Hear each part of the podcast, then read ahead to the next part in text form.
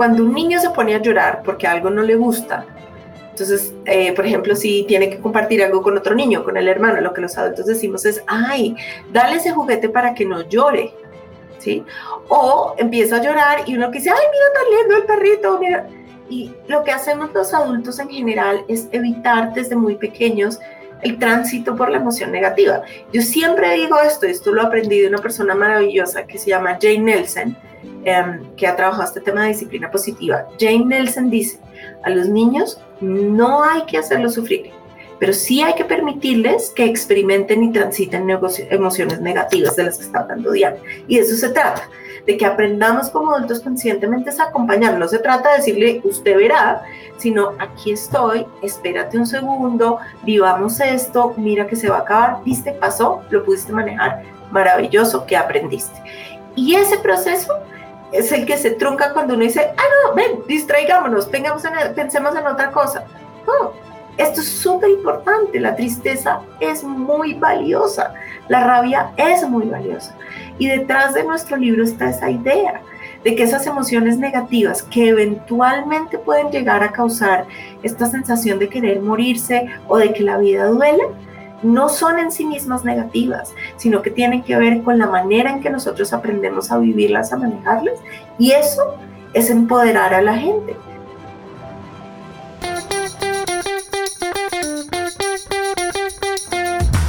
Al podcast de Planeta de Libros Colombia, un podcast donde hablamos con los autores y sus libros. Hoy les estaré acompañando, yo soy Freddy González y tengo el placer también de presentar a unas invitadas Lina María Saldarriaga y Diana María Agudelo Vélez, que hoy nos acompañan para hablar un tema muy complejo, pero que queremos que sea mucho más visible y mucho más fácil de aceptar para todos los públicos. Lina y Diana, ¿cómo están? ¿Cómo se encuentran? Buenas tardes, buenas tardes, Freddy. ¿Cómo te va? Todo muy, muy bien.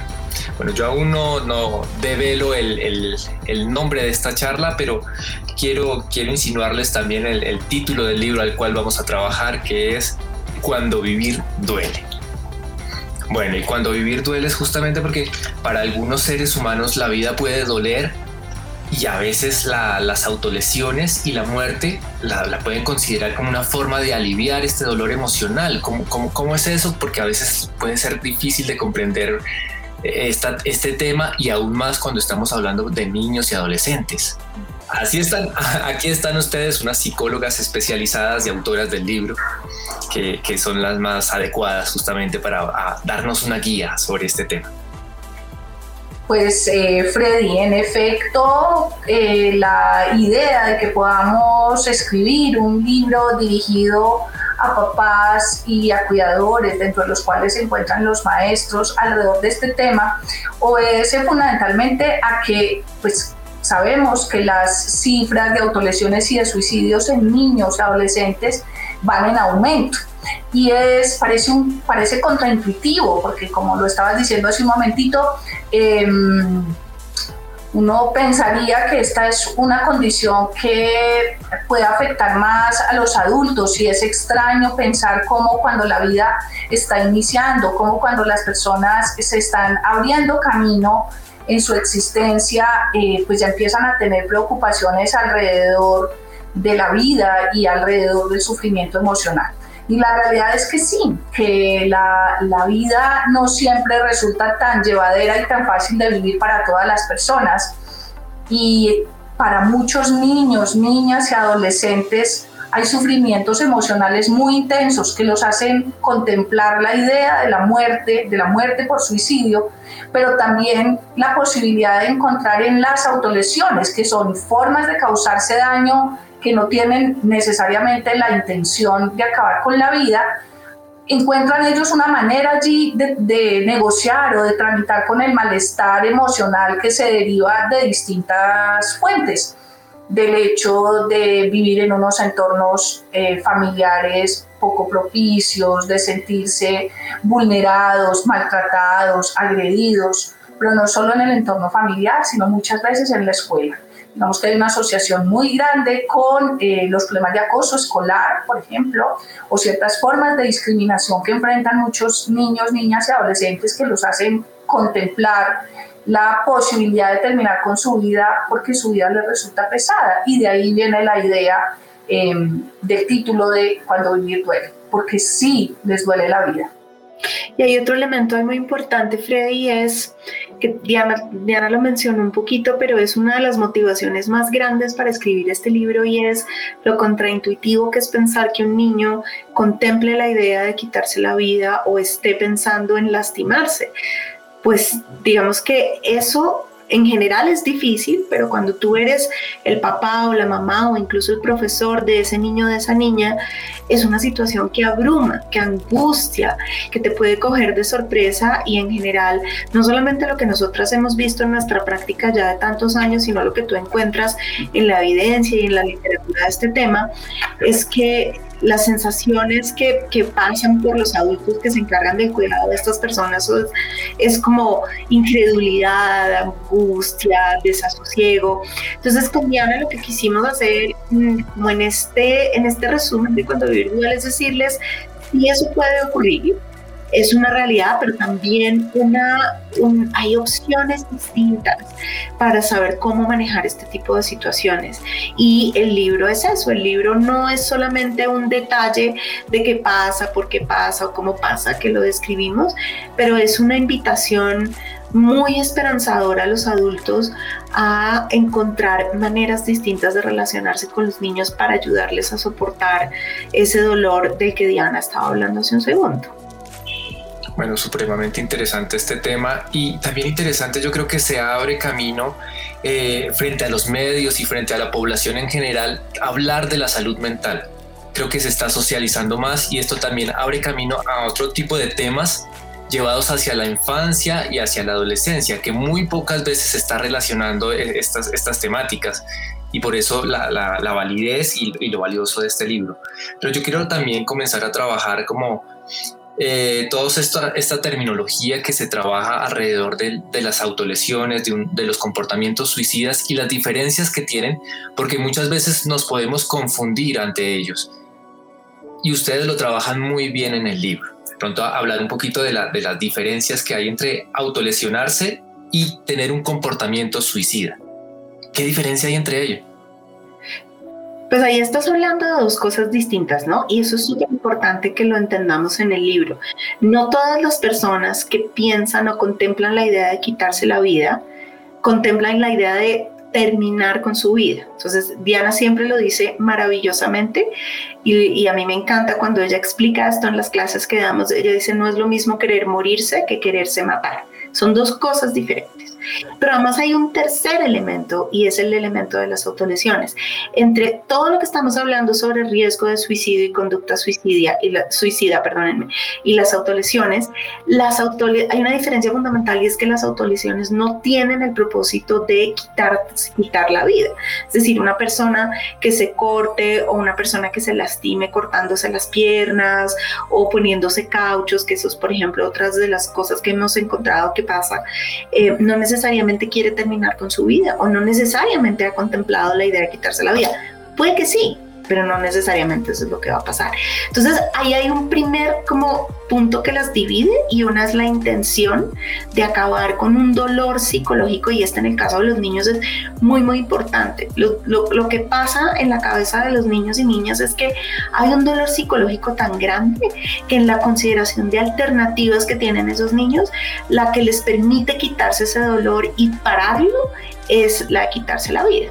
Pues si quieres ahorita, digamos, Dianita, tú nos cuentas un poquito más de eso, pero esta, también esta distinción entre quererse morir y quererse matar es fundamental y es muy distinta porque da unas luces digamos, diferentes a las personas que trabajamos con los niños y niñas en salud mental sobre cómo abordar este problema y ayudarlos. Si quieres, Dianita. Sí, esa distinción es supremamente importante y además muy clarificadora también para, para la propia persona que experimenta esta sensación, pero además para los que están alrededor. Eh, muchas veces el malestar emocional conlleva que la persona piense que estaría mejor si se durmiera y no se volviera a despertar o si pasara algo sorpresivo, inesperado que acabara con la vida, pero es distinto de tener una decisión o una motivación personal de producirse la muerte. Eh, sin embargo, y ahí viene, digamos, el, el, otro elemento que es importante, es que muchas veces la ideación suicida procede a la existencia de las ideas recurrentes de querer estar muerto y lo mismo, o, de querer matarse. Y lo mismo sucede con las autolesiones. La evidencia indica que un precursor importante de los intentos de suicidio es la presencia de autolesiones. Entonces, aunque la autolesión no tiene la intención de producir la muerte, sí sabemos que hay una asociación muy importante entre comportamientos de autolesión y posteriores intentos de suicidio. Por eso es que normalmente tratamos esos temas de manera conjunta hablamos del uno y pensamos en el otro porque puede ser una, una secuencia lógica que adquieran estos comportamientos. Pero además porque también es posible que una autolesión producida o infringida sin la intención de acabar con la vida pueda acabar con la vida de manera accidental. Entonces, evidentemente son dos cosas de las que necesitamos hablar y quiero conectar con la introducción que tú hacías de ese énfasis y ese acento que se está poniendo actualmente en la salud mental, que yo creo que es una, una eh, gran deuda que teníamos y que tenemos en los ambientes familiares en el colegio y que tiene que ver con uno de los mitos que tocamos también en el libro y es eh, la idea eh, falsa que tiene la gente que cuando hablamos de estos temas em, estamos auspiciando o provocando o insinuando la posibilidad de ocurrencia. Hablar de estos temas es fundamental para quitarle el temor a enfrentar una situación de salud mental como cualquiera otra. ¿sí? Y además porque cuando le podemos poner nombre, cuando podemos ah, tener una conversación abierta con nuestros eh, hijos o con nuestros estudiantes, también vamos a poder identificar cuáles son las preocupaciones que hay alrededor de esto, no solo de la persona que lo está sintiendo, sino del grupo que tiene alrededor. La, la influencia de los pares, por ejemplo, es uno de los elementos que más se ha estudiado en la literatura, que Lina estudia muchísimo y que nos ayuda a pensar en factores tanto de riesgo como factores protectores que podemos utilizar en un determinado momento. Entonces hay un mito que queremos desmontar a través del libro también acerca de que hablar de estos temas es una suerte de incitación a su ocurrencia. Yo creo que Ailina nos, nos ayuda también un poco. Sí, no, solo quiero como recalcar algo que estás diciendo que me parece muy importante para que entiendas ¿Cuál fue nuestro, como, como lo que estábamos tratando de hacer en el momento de escribir el libro, Freddy? Y fue poder organizar un poco esta información. Fíjate cómo Diana te va describiendo que una cosa no necesariamente es causa de la otra, pero que sí están bien muy asociadas. Entonces, si tú eres un papá, una mamá o incluso un profesor que te levantas hoy y ves que tu hijo va a entrar a la ducha y le ves los brazos cortados, esa sensación que te estaba describiendo yo hace un rato, esas emociones que te atropellan, empiezan a traer un montón de información desorganizada. Entonces lo que hicimos con Diana fue tratar de organizar esto de la manera más sencilla posible para que esas relaciones de las que Diana está hablando quedaran muy claras, pero tampoco que entonces empezáramos a pensar de manera alarmista en algunas situaciones o también dijéramos cosas como, ah, no, eso se le va a pasar, que eso es otro de los mitos de los que hablamos en el libro, que es que si uno no conversa sobre estos temas, eventualmente esto se pasa y resulta que lo que la evidencia nos muestra los múltiples casos es que efectivamente esto no se pasa, sino que hay que hacer algo para poderle dar curso a estas emociones negativas que los niños y niñas están experimentando. Entonces, ese es otro punto fundamental del libro. Diana y yo nos sentamos, entonces muchos años de experiencia de conversar Diana con sus pacientes, yo en los colegios con todos los psicólogos y con los papás, de tratar de organizar esto con un sentido esperanzador, pero sobre todo con un sentido práctico de, bueno, esto cómo se mira, cómo se coge una situación tan compleja como es mi estudiante se puede estar cortando o mi hijo me acaba de decir que quiere morirse supremamente interesante. Además que eh, estamos hablando de una problemática que, a mi parecer eh, se escucha mucho más frecuentemente ahora. No sé si viene en crecimiento justamente porque se le está dando más, más espacio en los medios de comunicación o es algo que se producía anteriormente y no salía a la luz. No, sí, digamos que el, no, sí, tan chistoso, no, no, coma, sí. Em, nosotros, nosotros hace muchos años venimos siguiendo las cifras del Instituto de Medicina Legal que se publican anualmente en un reporte que se llama Forensis. Y desde el 2014 más o menos, em, las cifras de eh, suicidios consumados, que eso es muy distinto, las cifras de suicidios consumados en niños, niñas y adolescentes habían bajado en nuestro país, pero a partir del 2014 tú empiezas a mirar que de manera paulatina pero constante ha habido un aumento de eh, las cifras de niños que se quitan la vida en nuestro país. Una, esa es una de las características importantes. La segunda característica importante es que se empezaron a abrir rangos de suicidio que no habían antes. Entonces, ahora tú encuentras rangos de suicidio de los 5 a los 9 años. Y la pregunta que Diana y yo siempre, siempre recibimos es, pero como un niño de 5 años se quita la vida. Y un poco lo que hace el libro es explicar cómo incluso a edades tan tempranas, cuando hay unas condiciones como las que Diana te estaba contando y esta sensación de que necesito acabar con este dolor psicológico, se puede dar un caso de estos. Esa es la segunda característica. Y la tercera característica que estamos viendo es que hay una transición muy importante, Freddy. Las, cifras de medicina legal de nuestro país lo que muestran es que más o menos se mantiene. Primero, eh, tú ves eh, que hay una diferencia entre las niñas y los niños y hay, digamos, una mayor frecuencia en las niñas eh, de suicidios consumados, pero aparece el rango de los 17 a los 18 años, que son los psicólogos del desarrollo, es decir, los que trabajamos en el área en que yo trabajo, llamamos una transición. Ahí dejan de ser oficialmente niños y pasan a ser mayores de edad en esa transición es un aumento exponencial. Algo pasa cuando tú dejas de ser niño que dispara el suicidio, sobre todo en los hombres. Entonces ahí hay un trabajo muy importante que hay que hacer de padres, madres y cuidadores de prevención para disminuir ese salto. Entonces esas tres cosas para nosotros son muy importantes. Y la otra, y Anita, tú si quieres agregar algo me dices aquí, la otra es que tú miras esto a nivel mundial y es relativamente similar. No es que Colombia esté particularmente más alta o más bajita. En general, eso es lo que estamos em, experimentando con niños, niños, adolescentes en el mundo más ahora eh, con temas que salieron de la pandemia. Y, eh, nosotros tuvimos la enorme fortuna de poder ver las cifras que salieron del Instituto Nacional de Salud sobre suicidio en el 2020 y ambas nos preguntábamos porque las primeras cifras lo que mostraron era que el suicidio había bajado y había una cantidad de hipótesis sobre si era que se estaban reportando menos o que había menos eh, posibilidad de acceso a medios letales para quitarse la vida por, digamos, por estar en la cuarentena, cosas de ese estilo,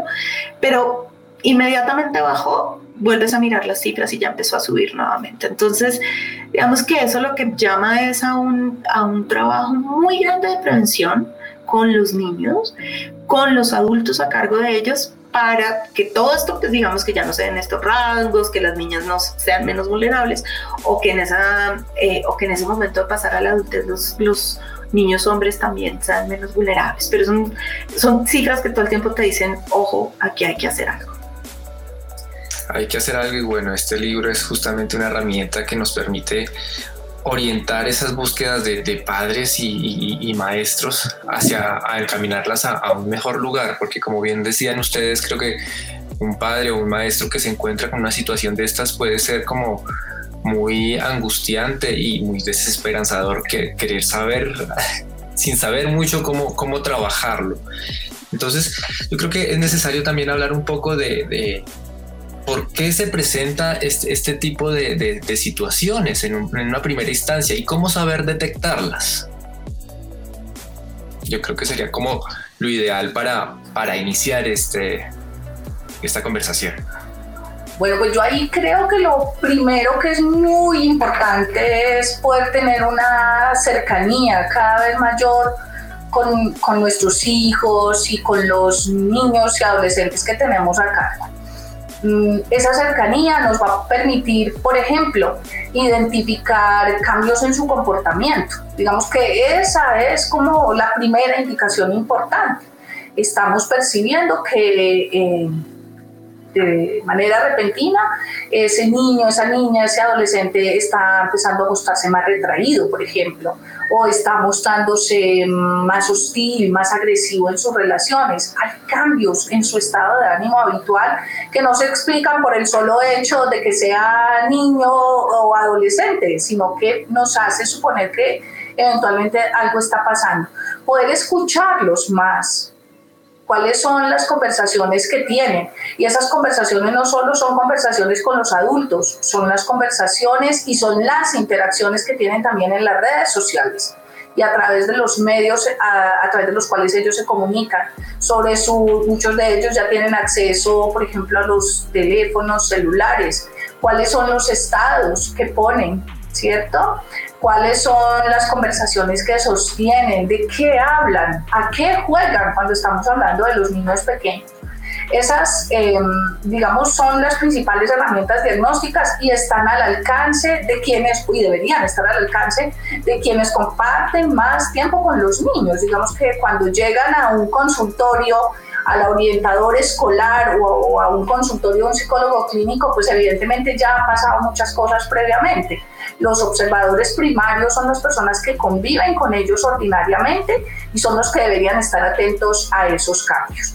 Eh, Lina mencionaba ahorita un, tema que es eh, clave y que digamos es lo que alerta normalmente a un papá y es cuando normalmente de manera accidental le, le se da cuenta que su, que su hijo o que su hija tiene cortes o tiene lesiones en alguna, en, en alguna parte de, su piel. Normalmente, normalmente ocurren en lugares no visibles. Por eso es que se dan cuenta los papás de manera accidental, porque entró a la ducha, porque salieron de la piscina. Entonces es un hallazgo completamente incidental. Eh, porque no, digamos, ellos hacen todo lo posible para que esto sea oculto y no se note. Eh, evidentemente esas son señales que nos tienen que alertar y que nos llevan, una de las cosas que tratamos en el libro es cómo atender a esa situación. O sea, claro que hay que eh, atenderla con premura, no preocuparse, sino ocuparse. Y mostrarle a ese niño, a ese adolescente nuestra eh, intención de ayuda sin alertarnos, sin sobreangustiarnos, porque pues evidentemente la angustia no es una buena precursora de una respuesta efectiva. Lo que ese niño, esa niña, ese adolescente necesita realmente es una respuesta empática por parte del adulto alrededor de lo que está ocurriendo. Em, pareciera como una obviedad, pero cada vez es más claro poder tener cercanía respecto de las relaciones que tienen nuestros hijos. ¿Quiénes son sus amigos? ¿De qué hablan con sus amigos? ¿Cuáles son los programas que ven? ¿Cuáles son las páginas que visitan en Internet? Evidentemente cada vez es, es mucho más fácil de detectar cuáles son las búsquedas que se hacen en Internet y se generan un sistema de alertas alrededor de las búsquedas repetitivas relacionadas con temas de, como de autolesiones o de suicidio. Y esas búsquedas, ese historial de búsquedas es, es relativamente fácil de rastrear, pero seguramente deberíamos tomar medidas previas a esas, que es poder estar más atentos a las comunicaciones que ellos tienen con nosotros o con otros significativos que nos hacen presumir o entender que ese niño, esa niña o ese adolescente está sufriendo. Eh, hay actos que también llevan a cabo que son, digamos, muy vicientes, como por ejemplo desprenderse de sus objetos más valiosos, en los niños pequeños de sus juguetes, por ejemplo, o en los adolescentes de objetos que coleccionan, o de sus videos favoritos, de sus, videos, de sus videojuegos, de sus libros.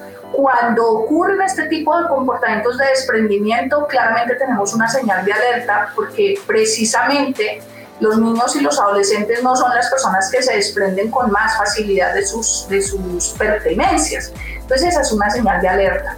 Como también lo sería cuando escuchamos el discurso recurrente de la desesperanza. Esto no tiene sentido, esto no va a cambiar, yo para qué hago esto. Ese tipo de cosas son alocuciones a las que debemos prestar especial atención simplemente para tomar la temperatura y saber que probablemente algo está pasando con ese niño o esa niña o ese adolescente a lo que deberíamos prestar atención. sumamente importante todo lo que nos están diciendo porque es algo que podemos escuchar cualquier padre de familia y podemos prestar atención a, todas estas señales. Y, pero a esto se suman otro tipo de variables, porque no todos los casos son iguales precisamente y cada uno tiene una especial atención frente a diferentes eh, factores. Hay, hay, una serie de, de variables demográficas que nos permitan eh, como eh, enfocarnos más según la, la ubicación en, en, donde ellos viven, eh, según el sector, la parte socioeconómica, que nos permitan como rastrear de alguna manera estos casos. Pues yo creo que es que más que variables socioeconómicas, lo que tienes que entender es qué es lo que está pasando en el entorno y qué es lo que está pasando a nivel psicológico del, de los niños. Entonces, digamos que tú puedes ver, hay varias teorías psicológicas, pero tú puedes ver una que dice en particular que los niños viven como en un, se llama un sistema ecológico, en donde hay diferentes niveles de vínculos afectivos. Están el primero y más básico, que es el de sus papás o sus cuidadores principales, sus abuelos, etcétera, etcétera. La comunidad escolar donde están, incluso el barrio, su familia extendida. Y tú vas mirando esos diferentes niveles y cuando encuentras niños que han contemplado la idea de quitarse la vida o que quieren efectivamente morirse, eh, o se quitan, se, se contemplan la idea de matarse, poco como para hablar de la misma diferencia, tú lo que encuentras son cosas que tienen que ver con qué es lo que está pasando en esos diferentes niveles, no tanto si vives en un barrio o en otro o si eres de una familia o la otra, sino por ejemplo puedes vivir en un estrato 6, tener digamos muchos recursos económicos, pero si en ese primer nivel de tus cuidadores primarios, las personas que están encargadas fundamentalmente de darte como todas tus herramientas socioafectivas para desenvolverte en el mundo, si eso está roto, si ahí, por ejemplo, lo que hay es, por ejemplo, eh, unos papás que tengan unos estilos parentales autoritarios, es decir, que son muchísimas reglas y poco amor, y esto lo hacemos porque yo digo así, etcétera, etcétera. Pero además, em, en ti, esto por ejemplo le pasa mucho a los niños que, que, son muy tímidos y que no se pueden relacionar muy fácilmente con los demás. Entonces no encuentran en sus pares, en sus amigos, en sus, las personas que están en sus entornos más inmediatos, en esos otros círculos, personas que los puedan escuchar y además de todo, eh, digamos, académicamente tienen algún tipo de limitación. Es decir, el, el, tema tiene que ver con no poder ver alternativas. Si cada uno de esos círculos de los que yo te estoy hablando, de esos niveles en los cuales los niños construyen relaciones afectivas, tienen características negativas, por ejemplo, niños que sufren abuso, por ejemplo, y no te estoy hablando únicamente de abuso sexual, estamos hablando de cosas básicas como puede ser abuso psicológico o abuso en, eh, de pares. No, no, tienes que irte muy lejos en el tema de bullying y cyberbullying. Hay un montón de historias que tienen que ver con este tipo de cosas. Aunque, digamos, ahí sí quiero ser súper enfática en decir que aquí la relación no es, no es causal, es decir, el bullying no hace que los niños se quiten la vida, el bullying puede explicar por qué un niño se quita la vida. ¿sí? Es, lo que, es exactamente como te lo estaba explicando Diana. No son relaciones causales, pero sí están, eh, digamos, parecidas. Entonces, lo que, hay que, lo que hay que ver cuando tú estás tratando de entender por qué un niño puede estar contemplando esas ideas tiene que ver más con el estado de sus relaciones afectivas, con la manera en que ese niño se desenvuelve en el mundo, con las habilidades que desarrolló uno saca cosas de las relaciones con sus papás, con sus maestros, con sus pares, y si esas cosas le alcanzan un poco para enfrentar esos problemas y ver opciones distintas, un rango grande de opciones, muy probablemente ahí hay factores protectores. Si yo no veo alternativas, si yo me siento solo, si yo siento que además no le voy a hacer falta a nadie cuando yo me vaya, muy probablemente una de las alternativas que yo contemple de manera más fuerte debe ser quitarme la vida. ¿sí?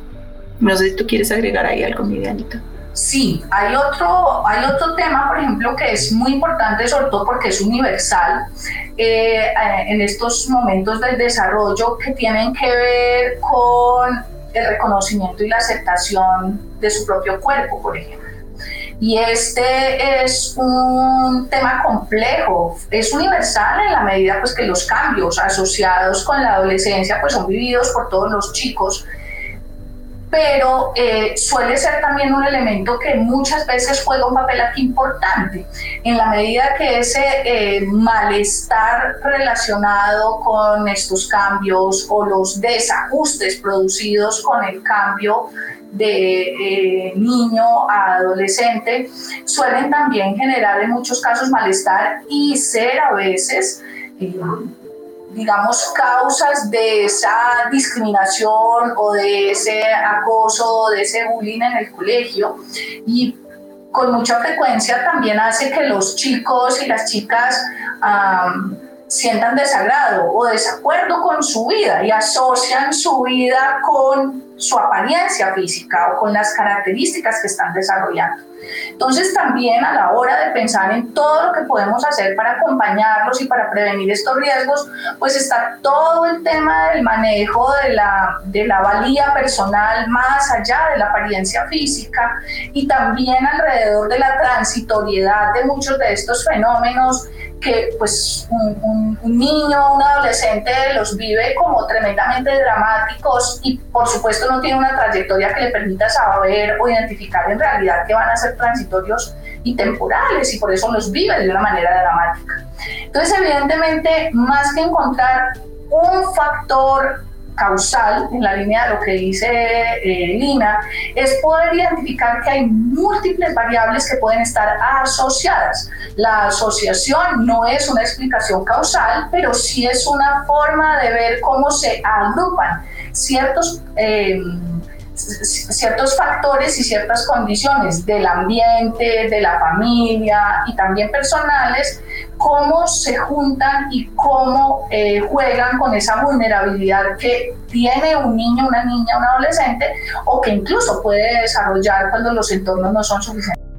Sumamente interesante, yo creo que es una de las cosas de pronto, antes, antes de ver la problemática como un padre o como un docente, es importante también entender la, la, el desarrollo de habilidades emocionales que muchas veces lo dejamos de lado como si fuera una cosa que uno va aprendiendo a lo largo de la vida, pero es algo que debemos también enseñar como padres y como maestros y muchas veces no sabemos cómo. qué, qué, tipo de ejercicios y qué tipo de desarrollo se debe realizar a, partir como para, para lograr este, estas habilidades? El libro tiene muchas ideas acerca de eso porque creo que tú has dado como en el punto clave, Freddy, y es ¿Por dónde arranca uno cuidar la salud mental? Es básicamente por el desarrollo de habilidades emocionales. Esa es como la base. A partir de ahí, con todas esas competencias que tú desarrollas, y cuando digo competencias me refiero a cosas que tú sabes hacer en el mundo emocional, ahí es que empiezas, por ejemplo, a disminuir los riesgos de que puedas tener un trastorno de ansiedad o una depresión o cosas de ese estilo. Y fíjate que eso es súper chévere por dos razones. Por un lado, porque en la casa, la labor básica de la familia no solamente es criar a un niño en términos de darle la comida, meterlo a un colegio y mandarlo a hacer deportes, sino darle estrategias de afrontamiento frente a los retos diarios que tiene la vida. Entonces, papás, mamás y cuidadores en general tienen un papel privilegiado en términos del desarrollo de esas competencias. Entonces, em, por eso es que uno les dice a los papás que muchas veces el, el rol no es tanto de proteger o sobreproteger a los niños, sino de proveer oportunidades de aprendizaje donde los niños puedan experimentar cosas muy positivas y maravillosas, pero también negativas, en donde ellos estén ahí para acompañarlos en el tránsito de esas emociones negativas. Entonces es la primera. Pero la segunda es la escuela, Freddy. Y es que en la escuela digamos, en ese, sale uno de ese círculo del que te hablaba y pasa otro de los círculos, y en ese otro círculo, pues ya no solamente es que hay más gente, sino que hay diferentes oportunidades de aprendizaje. Ya no solamente estás con unos adultos que son, digamos, relaciones verticales en el sentido en que pues son tus papás y tienen una relación de poder sobre ti porque tienen un rol parental, sino que estás con tus amigos o con tus compañeros o con los profesores. Entonces ahí hay otra serie de oportunidades de aprendizaje maravillosas. Hace ya muchos años, eh, bueno, no mentiras, no tantos, pero ya hace varios años, eh, en, en, el mundo del aprendizaje socioemocional, social emotional learning, como se llama, digamos, en, en, la literatura internacional, ya sabemos que el contexto escolar y el contexto familiar son fundamentales para que se desarrolle. Y la otra cosa que sabemos, Freddy, es que esto es un aprendizaje intencionado, que esto no se aprende así como voy a, voy a ir al colegio y ahí aprenderé a ver cómo lo hago. Esto se aprende con ejercicios intencionados en la casa y en el colegio, donde yo, por ejemplo, aprendo a reconocer mis emociones o donde yo aprendo a saber que por más de que yo esté triste, la tristeza eventualmente va a pasar. Entonces yo tengo la capacidad o puedo desarrollar la capacidad de atravesar esa tristeza, de salir de ahí, de entenderla como una situación que me, que me ocurrió y que está atrás y que yo puedo aprender. O por ejemplo, si yo soy un, un adolescente, puedo pensar críticamente una situación y generar diferentes opciones que me permitan a mí ver alternativas y que la idea de quererme quitar la vida no sea la única. Entonces fíjate cómo intencionadamente las puedes hacer en una clase. Tú puedes en una clase de historia, hablando sobre la Segunda Guerra Mundial, pedirle a los muchachos que piensen en qué otras alternativas tenían las personas encargadas de cuidar los campos de concentración entonces hacer ese ejercicio sobre un fenómeno histórico y un hecho histórico que pasó, te puede a ti ayudar a desarrollar la competencia que después la pones en tu propia vida. O puedes hacer cosas como trabajar aprendizaje cooperativo dentro de la clase de matemáticas. Y eso te permite a ti desarrollar eh, habilidades básicas de resolución de problemas que son habilidades socioemocionales. Pero hay que hacerlo intencionadamente, no se puede dejar al azar. Y en ese sentido yo creo que ah, intencionadamente tenemos que hacer cosas como eh, enseñarles a nuestros niños, y ahí digo niños porque los adolescentes ya lo tendrían que haber aprendido, si no lo tenemos que hacer también con ellos, eh, pero les tenemos que enseñar a nuestros niños que las emociones que más llamamos negativas no son negativas porque sean malas o sean inadecuadas, eso tiene que, eso tiene que ver es con la valencia emocional que tienen unas emociones frente a otras, pero que tener emociones negativas tiene un valor adaptativo y funcional.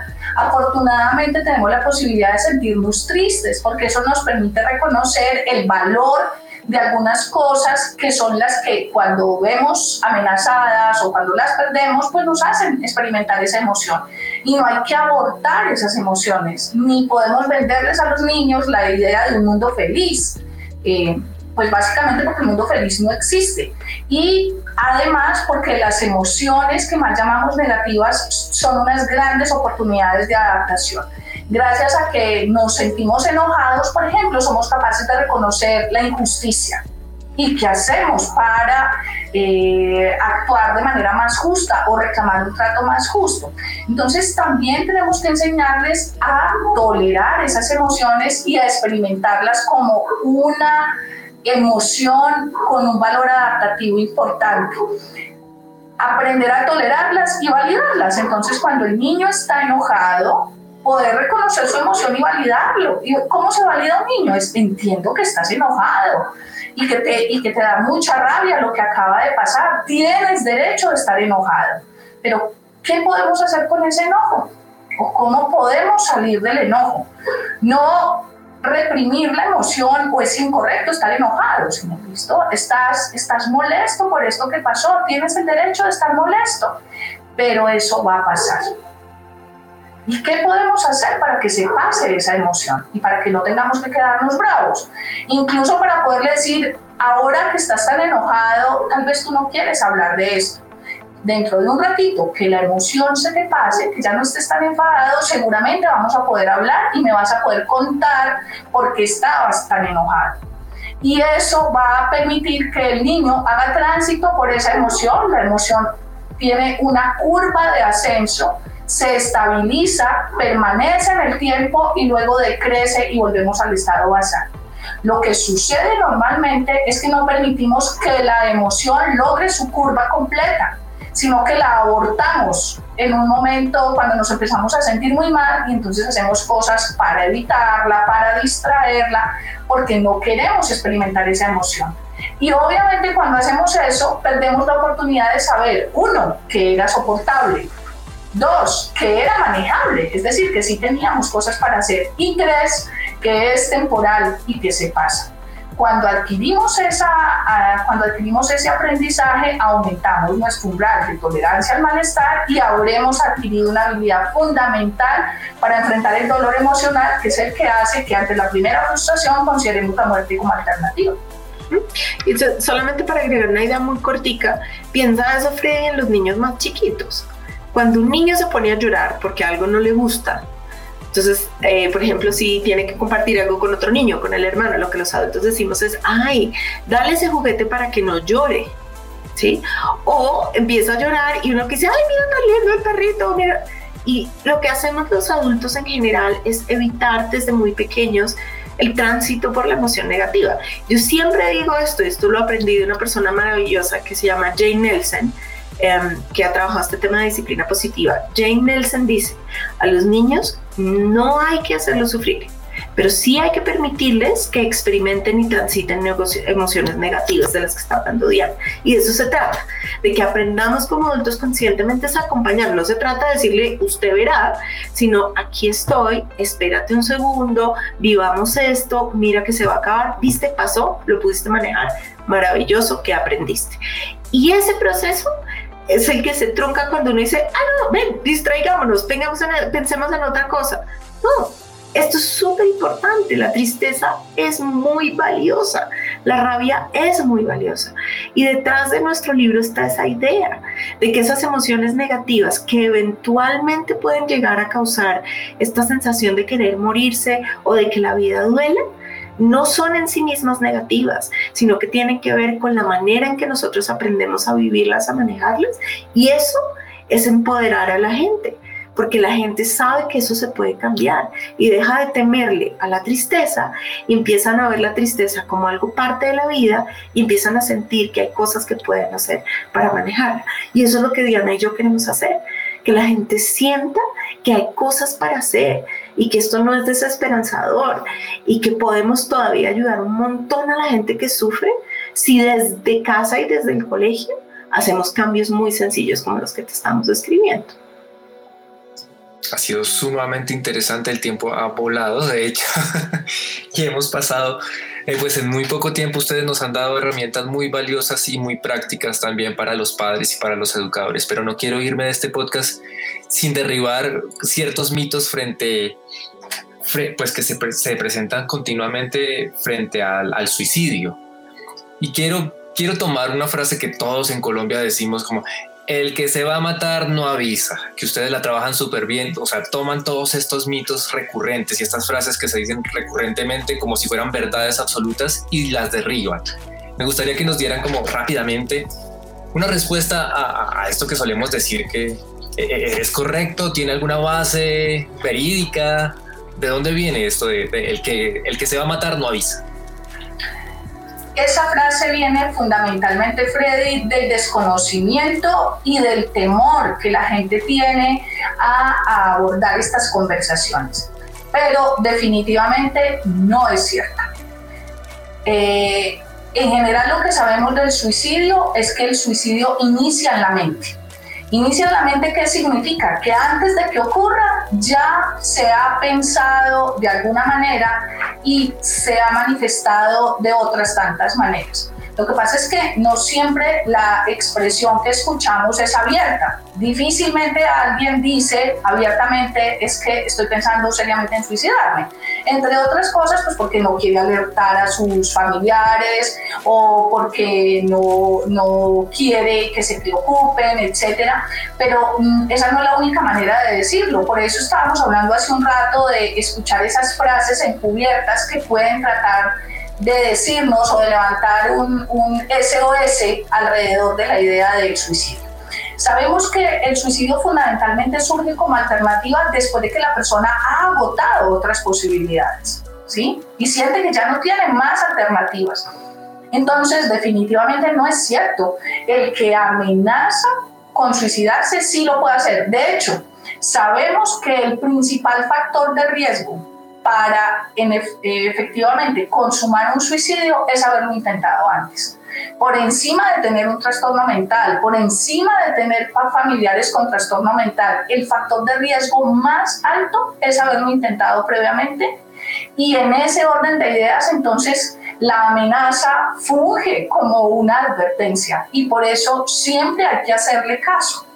Independientemente, y eso lo voy a unir a otra idea también bastante generalizada, que es la de que las, los intentos de suicidio o las, eh, los intentos de suicidio, por supuesto, no consumados, o las autolesiones son formas de manipulación.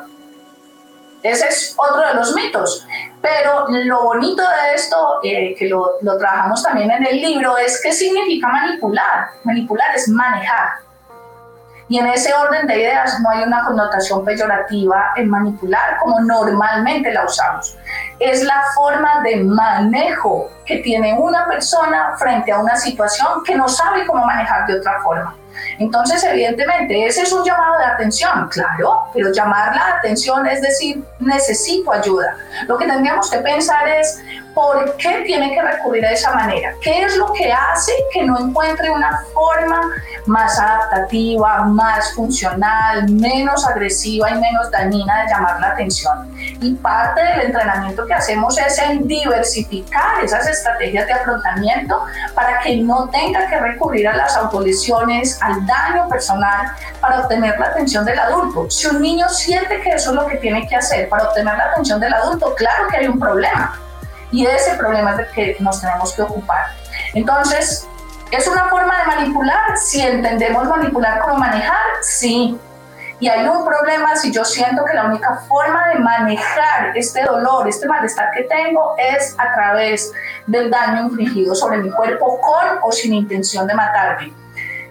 ¿El que amenaza puede suicidarse? Claro que sí, y evidentemente, y que es una de las cosas eh, que es muy bonita en el libro, en el prólogo, un gran amigo lo ha escrito de manera preciosa, si pudiéramos atender con mayor prontitud a esas señales de alerta de nuestros niños, niñas y adolescentes, se podrían salvar muchas vidas nacientes que se perdieron porque no hubo quien escuchara esa llamada de alerta y de atención. Diana María y Diana María, muchísimas gracias por esta luz y este, este podcast que ha sido muy conciso, pero muy, como muy luminoso para los padres y para los educadores que, que están presentando tal vez es esta problemática y dejamos abierta finalmente una puerta grandísima para que la gente ya comience a buscar este libro de Cuando Vivir Duele, porque ya se encuentra disponible en las librerías y en las tiendas en línea no solo para, para todos. Yo creo que es, una, es un tema del que tenemos que saber todos y estar preparados todos para que no, no tengamos miedo frente a estos temas, sino que se hable con prontitud, como ustedes dicen, y de una forma amigable y luminosa como lo hicieron ustedes en este podcast. Muchísimas gracias a ustedes por estar acá. A ti muchas gracias, Freddy. Mil gracias por estar ahí escuchándonos. Sus preguntas, sus dudas, las escuchamos siempre también. En las redes sociales nos encuentran como Planeta de Libros Colombia en cualquier red que ustedes quieran o también en nuestra página web Planeta de Libros Colombia. Hasta una próxima oportunidad o hasta una próxima escucha. Chao.